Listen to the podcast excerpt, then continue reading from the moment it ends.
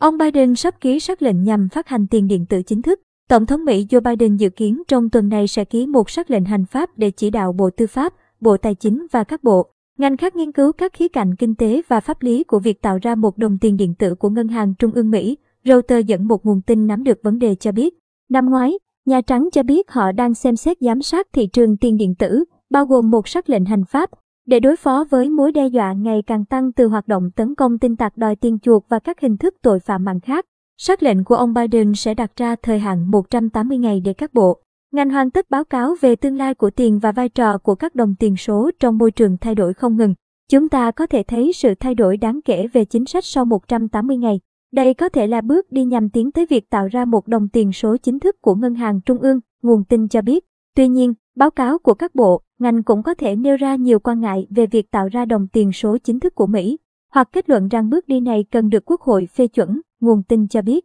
Sắc lệnh dự kiến được ông Biden ký vào ngày mùng 9 tháng 3. Giữa bối cảnh đang có lo ngại rằng giới tinh hoa Nga có thể dùng tiền điện tử để tránh các biện pháp trừng phạt của phương Tây sau khi Nga gần như bị cách ly với kinh tế toàn cầu, cũng như việc Trung Quốc và các nền kinh tế khác đã và đang tạo ra đồng tiền điện tử riêng của họ. Ngày mùng 7 tháng 3, Mạng giám sát tội phạm tài chính FINCN cảnh báo các định chế tài chính cần cảnh giác trước khả năng các tổ chức Nga lách các lệnh trừng phạt mà phương Tây đã áp với Moscow vì chiến dịch quân sự ở Ukraine. Sắc lệnh của Tổng thống Biden sẽ yêu cầu Bộ Tư pháp xem xét liệu có cần ra một luật mới về việc tạo ra đồng tiền số chính thức, trong khi Ủy ban Thương mại Liên bang, Ủy ban Bảo vệ Tài chính tiêu dùng và các cơ quan khác nghiên cứu tác động đối với người tiêu dùng. Những nghiên cứu khác sẽ đánh giá tác động của đồng tiền số đối với khả năng cạnh tranh, thị trường và những hạ tầng kỹ thuật cần thiết, cùng với tác động môi trường của hoạt động đào Bitcoin, nguồn tin cho biết. Năm ngoái, Bộ trưởng Tài chính Janet Yellen cảnh báo nguy cơ bùng nổ rủi ro từ các thị trường số, bao gồm việc sử dụng sai mục đích các đồng tiền số,